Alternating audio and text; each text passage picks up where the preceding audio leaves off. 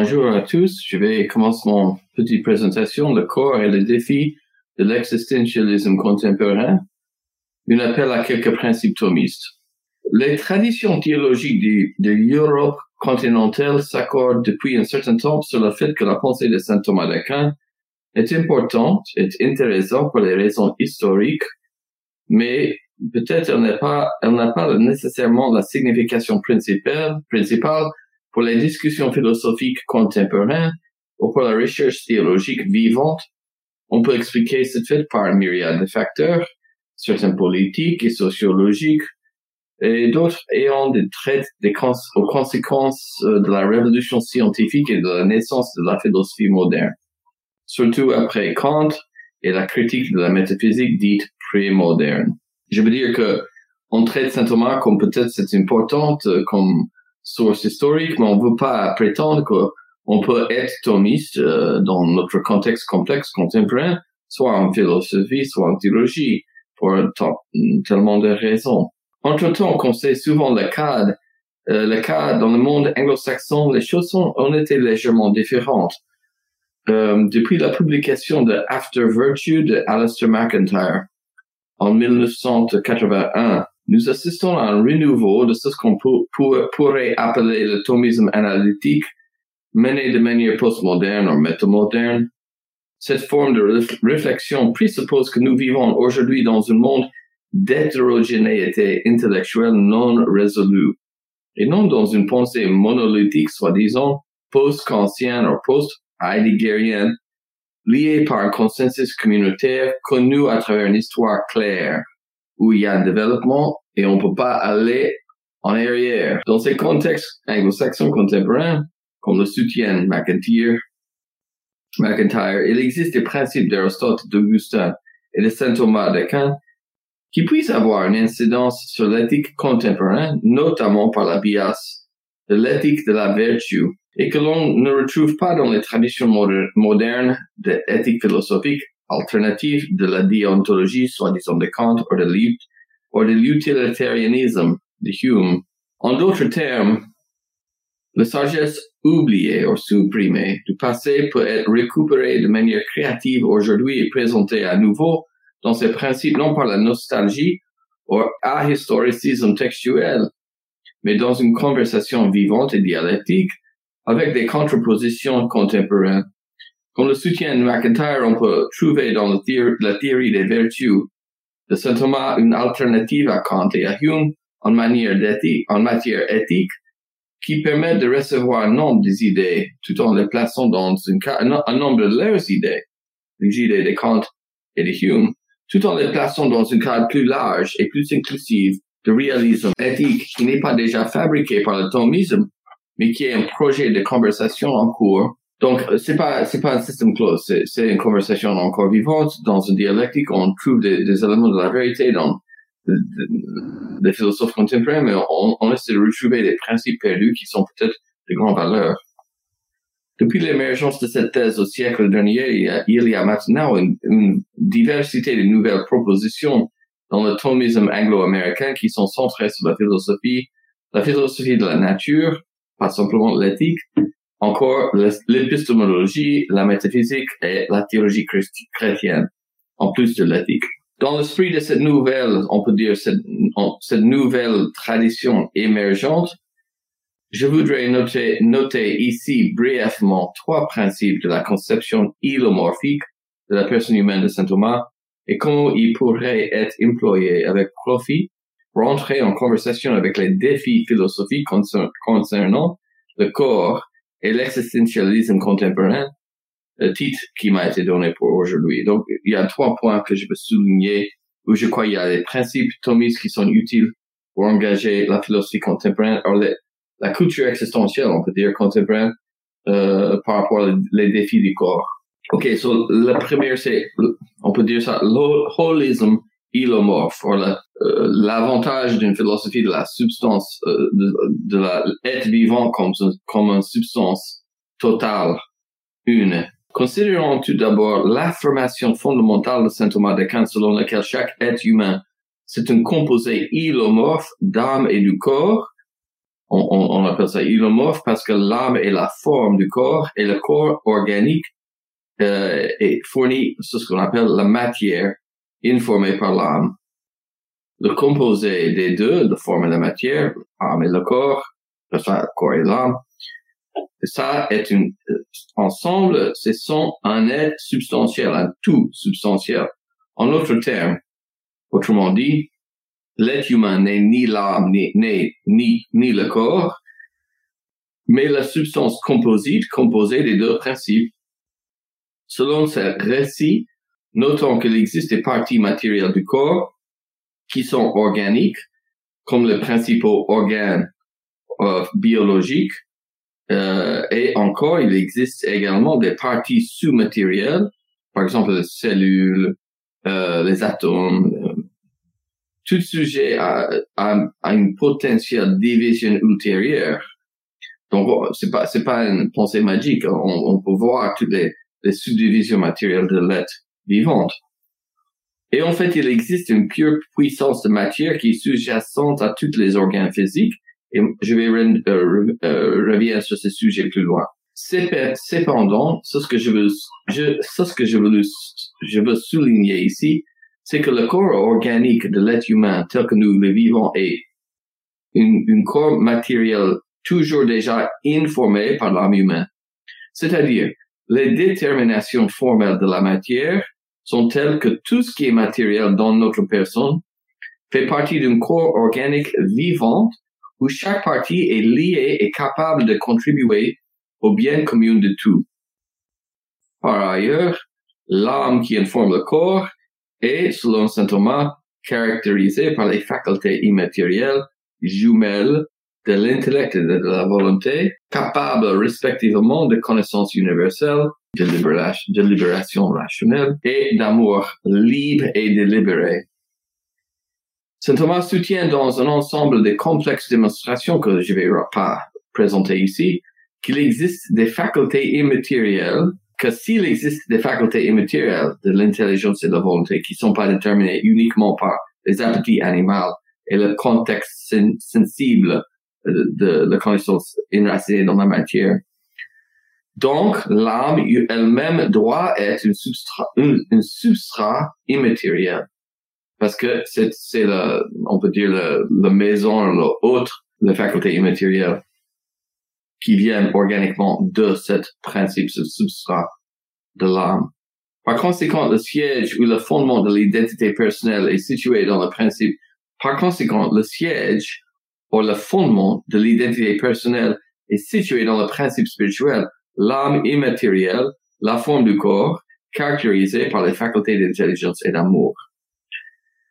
OK, pourquoi parler de tout ça? Parce que les présentations standards de l'identité humaine dans la philosophie moderne, dans pratiquement tous les, discours anglais, en anglais et en français, décrivent généralement les options fondamentales comme consistant en une sorte de deux, deux, deux options. Un, c'est un dualisme des substances dérivé de Platon et Descartes surtout, et ça, c'est opposé à une seconde qui est euh, un matérialisme complet représenté par la majorité des philosophes contemporains, qu'ils soient analytiques ou continentaux. Une fois que l'on a embrassé la thèse matérialiste, euh, la, la question devient de savoir si et comment on peut conserver un concept formel d'identité humaine, ou des êtres holistiques, des substances, on peut dire, euh, sont préservés. Donc, il y a une sorte de substance matérielle euh, avec une identité humaine. Ou par contraste, euh, peut-être on doit dire que tout ce qui est macro-qualitatif, tout ce qui est macro-qualitatif et apparemment substantiel doit être décomposé en, dans des facteurs plus fondamentaux, micro-quantitatifs et atomistiques. Donc, on explique le personne humain comme réductible à, à, quelque chose de plus, quelque chose de plus fondamental, euh, ultimement, la seule chose réelle. Et donc, il y a la, bataille des matérialistes, euh, réductivistes et non réductivistes. Ce qui est intéressant du point de vue thomiste, c'est que si on suit ici Aristote et Saint Thomas, il n'y a pas cette dialectique entre le dualisme d'un côté et le matérialisme à l'autre, et les, espèces de dualisme de, de, de combattre entre les, les matérialistes, tout ça euh, arrive en grande partie euh, face à une, une absence de, de distinction suffisante. suffisante. En fait, c'est utile d'avoir un concept analogique et flexible de la forme substantielle. La totalité de la personne humaine substantielle n'est pas une pure forme spirituelle conçue de façon dualiste, comme séparée du corps, comme, comme on en trouve, je crois, réellement chez Descartes, où l'âme n'est pas la forme du corps, mais il y a comme deux substances distinctes. En fait, pour saint Thomas, l'âme est forme du corps, de sorte que le corps lui-même est toujours déjà vivant et personnel, et la personne est toujours déjà corporelle et organique. De même, les formes vivantes euh, non humains, les autres animaux, euh, ne sont pas réductibles à leur simple partie physique. Hein. Donc, euh, les êtres vivants qui qui sont pas qui n'ont pas des, des, des, activités immatérielles, ils sont aussi pas simplement euh, expliqués par l'aspect atomique ou chimique c'est vrai qu'elles n'ont pas des facultés immatérielles ou des âmes qui subsistent après la mort, mais leurs, mais leurs organes, leurs organes et le système biologique vivant euh, à travers lequel elles vivent euh, sont pas simplement réductibles à leur partie et les, et les cellules et les atomes en plus sont pas simplement réductibles à leur partie. Parce qu'à tous les niveaux de l'être vivante animal, la détermination formelle se trouve, se retrouve. Euh, même s'il y a la forme substantielle de l'être en tout, par exemple un chien, euh, un cheval, même les atomes, les cellules, il y a une détermination formelle à, tous ces niveaux et euh, on peut toujours voir qu'il y a une composition parce qu'il y a des, aspects matériels et il y a de la divisibilité de la matière. Donc, on peut prendre au sérieux avec Saint Thomas toute la réalisation matérielle de la composition de la personne humaine ou de les autres animaux, comme les, formes divisibles en des parties matérielles. Et on peut prendre au sérieux l'origine atomique, cellulaire, et organique des êtres vivants, euh, par exemple la théorie réaliste moderne de la physique et de la biologie moderne contemporaine. Mais on peut, on peut, on peut éviter la réductivisme euh, qui nie de manière irréaliste la réalité des qualités et des ensembles substantiels. Donc, on peut maintenir qu'il y a des êtres, qui sont vivants, qui ont une certaine substantialité totale. Euh, en bref, la perspective thomiste semble potentiellement plus explicative théoriquement que certaines de ces alternatives conquérantes, parce qu'elle prend au sérieux contre Descartes la substantialité de l'être vivant euh, humain ou non humain comme un être matériel, corporel, organique, avec une histoire organique. Et elle prend au sérieux contre le matérialiste l'irréductibilité de la forme et la spiritualité des actes humains qui sont pas euh, déterminés comme tels par la matière. Deuxième point, les degrés de la vie. Un deuxième point concerne les degrés de la vie chez saint Thomas. Comme on, comme on sait, Descartes a posé que la faculté immatérielle de l'âme concerne non seulement le sujet pensant dans sa liberté, mais aussi, euh, d'une certaine manière, Descartes a dit que un aspect de la subjectivité personnelle, euh, c'est l'imaginaire, l'imagination et la mémoire sensible. Euh, le, sujet a aussi cet aspect quand il a la connaissance de soi-même, qui est maintenu peut-être par Dieu, euh, comme un aspect de l'âme qui est immatériel. Alors, il y a une réaction à cette position qui est bien connue par les matérialistes parce qu'on postule en réaction un substrat matériel pour toutes les activités de la vie sensible qui dépendent du corps, comme l'imagination et euh, toutes les perceptions sensibles. Et on dit que ça peut être expliqué euh, partout par les organes physiques et les états de la cerveau, alors que les actes de l'esprit, c'est-à-dire l'intellect et le libre arbitre, bah, on peut expliquer ça aussi. Donc, on, on y a une réaction. Descartes a laissé un peu trop la sensible être spiritualisée et on a la réaction matérialiste contre où euh, tous les aspects sensibles, on, on insiste, on, doit fondement, une fondement dans un organe biologique et on va plus loin et on réaction exagérée. on va expliquer tout à travers les organes physiques. Aujourd'hui, on retrouve un paradoxe dans le matérialisme moderne, où on dit que, d'une part, les, neurosciences contemporaines, les, neurosciences contemporaines finiront par expliquer toutes les caractéristiques de l'exceptionnalisme humain et certaines revêtent euh, que la technologie moderne nous permettra de télécharger notre personnalité et nos, états cérébraux dans les ordinateurs et de les préserver ou de les améliorer dans le silicone. Mais d'un autre côté, on nous dit aussi que nous pouvons désormais manipuler librement notre corps par les améliorations ou les modifications technologiques comme une sorte de pâte à modeler ou d'argile dans lequel la technologie peut réécrire qu'est-ce que c'est humain. Alors, la matière est-elle auteur de la liberté? Or, la liberté est-elle auteur de la matière? On, dit les deux choses à la, à la fois. La réponse de ces questions n'est pas claire dans la pensée contemporaine. Et en fait, on peut dire que les principaux courants du transhumanisme frôlent d'incohérence. Saint Thomas d'Aquin, à lui, à la lumière de son ilomorphisme, pose des, degrés de vie dans la personne humaine basés sur, euh, sur diverses facultés et leurs objets. Donc, au fondement, les facultés végétatives sont orientées vers la nutrition, l'auto-réparation et la reproduction. Elles sont communes à tous les êtres vivants. Tout ce qui vit, dans notre expérience, est un être au moins végétatif. Les facultés sensorielles sont orientées vers les activités de connaissance sensorielle des cinq sens et les sens internes de l'imagination et de la mémoire, ainsi que les passions et les appétits sensoriels qu'on trouve chez les animaux supérieurs qui dépendent tous des organes physiques pour leur acte et leur exercice même de ces, facultés.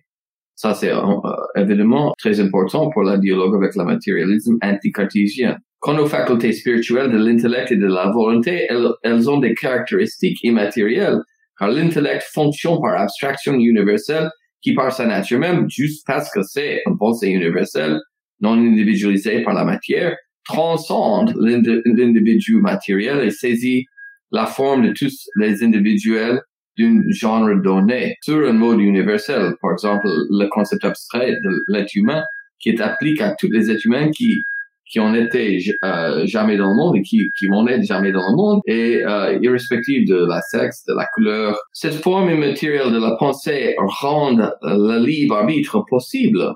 On est libre parce qu'on peut penser abstraitement, puisqu'elle nous permet de penser abstraitement au bien, afin de réfléchir librement sur le bien et de choisir délibérément dans un acte rationnel, plutôt que par la simple, simple nécessité naturelle par la contrainte de l'appétit animal. Cependant, la personne humaine apprend, pense et choisit également dans l'amour.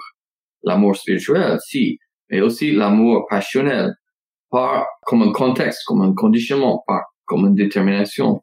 Parce qu'on a la vie sensible et ses passions sensibles euh, en tant qu'animaux. Les animaux rationnels, donc, dépendent de leur cerveau, de leurs organes, de leur sens, de leur imagination, de leur passion. Quand euh, ils apprennent, ils réfléchissent, euh, quand ils sont en train de réfléchir, de choisir, dans la mesure où ils dépendent de leurs fantasmes qui accompagnent leurs pensées et de leurs appétits passionnels qui accompagnent leur choix. Je veux dire là euh, hein, que le, tout l'aspect sensible, euh, imaginatif, la mémoire animale, on peut dire, euh, tout l'aspect sensible, les aspects des appétits passionnels, ce sont des conditionnements de nos choix, mais ce sont des conditionnements importants qui euh, puissent avoir un contexte dans la manière qui, qui puisse avoir un, effet dans la manière qu'on on réfléchit, on fait des choix libres. Pardon, à Rome, maintenant, il y a beaucoup de, de bruit dans la, dans la rue que vous pouvez entendre, j'imagine. Vous, sous cet angle, il n'est jamais question soit du cerveau et des sens d'un côté, soit de l'identité personnelle immatérielle et du libre arbitre sur l'autre côté, mais toujours euh, de l'un et de l'autre. Et l'étude de la neuroscience sert donc d'améliorer notre compréhension réelle de la composition animale de la délibération euh, comme facteur dans la délibération rationnelle humaine, même si nous devons reconnaître une dimension de la personne qui est immatériel et irréductible à ses états cérébraux matériels et n'est pas euh, jamais uniquement déterminé par l'aspect euh, des impulses euh, physiques sensibles animaux. L'être humain n'est pas n'est pas donc euh, plus une donc on peut dire aussi que l'être humain n'est pas plus euh, une matière plastique que nous pouvons forger à notre guise parce que l'activité de penser et de choisir est enracinée toujours dans un corps organique matériel avec ses propres qualifications et sa structure propre déjà héritier avant et comme condition de possibilité pour toutes les activités délibératives et libres de l'âme. On n'est pas un plastique qu'on peut reconfigurer, reconfigurer. Nous sommes libres seulement dans et par notre corps biologique déterminé par le genre et non par-dessus et contre lui. Donc, c'est une condition, pas une détermination d'être un corps animal, un corps vivant d'un animal rationnel, mais c'est un conditionnement qui préexiste comme une, espèce de subjectivité transcendantale avant euh, et pendant le fait qu'on on, pense, on, on, apprend, on choisit, on, on développe comme personne humaine. Troisièmement et finalement, je veux faire mention de l'idée thomiste de la matière comme pure potentialité. Alors, cette idée de la matière comme puissance pure, souvent mal comprise, est parfois considérée à tort comme une idée de prix-moderne, prix-scientifique d'une sorte de substance matérielle sous-jacente à toutes les autres substances, euh, dont nous nous sommes passés dans le silage de notre compréhension contemporaine de la physique atomique et du tableau périodique des éléments. La notion euh, est très peu liée à, de telles considérations. C'est pas une espèce de magie médiévale. Saint Thomas pose un principe de potentialité dans toutes les choses matérielles, de sorte qu'elles sont toujours soumises à la possibilité métaphysique d'une alternance, alternance d'un changement et d'une redétermination ultérieure, ultérieure sous l'influence du changement auquel sont soumis d'autres agents causaux. C'est très simple. Tous les êtres physiques peuvent être redéterminés par les autres êtres physiques, par un changement euh, matériel.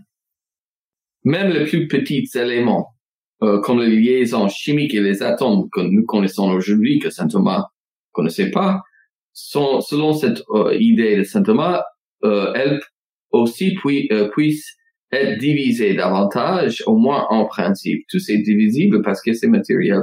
Et on peut constater euh, mathématiquement que il y a un aspect de, de vérité dans, dans, la science mathématique, puisque chaque quantité à laquelle nous pouvons penser peut être divisée dans une quantité supérieure ou, ou inférieure, si vous, vous préférez.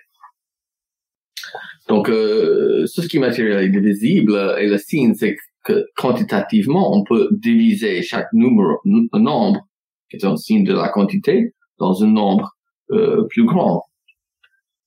Mais il existe un correspondant métaphysique à cette idée. Toutes les choses physiques sont sujettes à une division potentielle et peuvent être actionnées et ou réactionnées à nouveau avec des nouvelles qualités, des nouvelles substances, des nouvelles quantités, des nouvelles emplacements et des nouvelles relations avec d'autres êtres physiques en raison de la dextérité et de la puissance radicale de la matière. OK? Les êtres matériels sont dépendants et capables de reconfiguration dans les aspects dans les, dans les dimensions quantitatives, qualitatives de, de lieux, de relations substantielles. C'est pourquoi saint Thomas situait la matière considérée comme pure puissance, par rapport à la forme comme et l'actuation de la puissance fondamentale de la matière. Les nouvelles activités des corps matériels s'actionnent mutuellement de manière nouvelle en se prêtant mutuellement des nouvelles déterminations formelles à mesure qu'une chose devient une autre ou devient elle-même d'une manière différente par le changement et l'évolution. Il y a les, actuations nouvelles de la, puissance matérielle d'une être capable d'être changé soit par lui-même, soit par un autre. Une leçon simple mais profonde à en tirer qui est, est que ni, il n'y a, excusez-moi, Il n'y a pas d'opposition ontologique dans la nature entre le devenir et l'être, entre l'histoire et l'essence. Le cosmos qui se déploie devant nous à la lumière des recherches de sciences modernes, c'est un cosmos dans lequel l'univers s'est déployé sur une période d'environ le 13,8 ou peut-être 14 euh, milliards d'années. Et la vie a évolué sur une période d'environ 4 milliards d'années depuis les organismes unicellulaires jusqu'aux espèces supérieures plus développées d'animaux d'apprentissage, y compris au cours des derniers centaines de milliers d'années, les hominides, les hominides, euh, si les hominides sont arrivés, qui sont des ancêtres de l'Homo sapiens moderne. Les philosophes qui posent l'existence d'une âme spirituelle comme forme du corps et a posteriori, tous les croyants catholiques peuvent poser le, euh, le début d'une nouvelle étape dans l'identité spécifiquement humaine lorsque l'âme spirituelle a commencé d'être infusée dans les hominides hautement évolués afin de former les, les animaux spécifiquement spirituels ou les êtres humains. Donc, on propose, euh, pour les raisons philosophiques et euh, d'origine de la révélation catholique, qu'il y a, y a un commencement nouvel de l'aventure humaine quand il y a l'infusion de, des âmes spirituelles, euh, peut-être 50 000 années ont passé, peut-être plus loin, on, on c'est pas certain. Euh, cependant, de manière plus générale, nous pouvons heureusement affirmer qu'il y a un devenir, une histoire présente dans tous les êtres vivants d'un point de vue matériel, comme en témoigne le corps organique et la structure cellulaire de leur ADN et leurs propriétés émergentes et évolu évoluatives. Donc, il y a, d'un point de vue de la, la, philosophie de la nature et la connaissance des sciences modernes, on voit cette complexe euh, évidence, toute une, une histoire euh, d'une émergence évolutive de, de types de vie plus complexes. Ce développement des formes vivantes constitue la préhistoire de l'émergence de l'animal spécifiquement humain qui a aussi une dimension spirituelle et donc une histoire spirituelle, culturelle, artistique et religieuse. Mais l'être humain continue euh, aussi d'avoir une identité physique et biologique qui peut changer, devenir et évoluer grâce aux mécanismes aux moyens de transfert biologique d'alternance, d'alternance génétique et, d'héritage. Dire tout cela ne signifie pas, ne signifie pas qu'il n'existe pas des espèces ou des essences, des formes vivantes qui peuvent être étudiées aussi bien philosophiquement que biologiquement. Euh, les êtres vivants sont différents des êtres non vivants, essentiellement différents. Les plantes sont essentiellement différents des animaux et euh, ainsi sont essentiellement différents toutes les subdivisions du genre, les, les, plantes et les animaux divers. Les essences sont réelles, même si les essences ont une histoire. La philosophie thomiste peut prendre au sérieux à la fois l'essence et l'histoire, l'être et devenir, euh, taxonomie philosophique de la nature et euh, connaissance euh, évolutive du cosmos, comme on le comprend dans la modernité. Et elle peut faire tout ça sans opposer ces, ces, ces, ces dimensions alternatives. Et ça, c'est un grand avantage. Comment pouvons-nous, euh, pour, faire une conclusion, euh, je, euh, je, veux dire simplement ces, ces remarques simples, comment pouvons-nous comprendre ce que nous sommes en tant qu'animaux qui sont des personnes? Que devons-nous faire d'avancer des avancées des, neurosciences contemporaines? Que devons-nous faire des avancées des neurosciences contemporaines ainsi que des tentatives technologiques visant à redéfinir notre identité à travers notre biologie?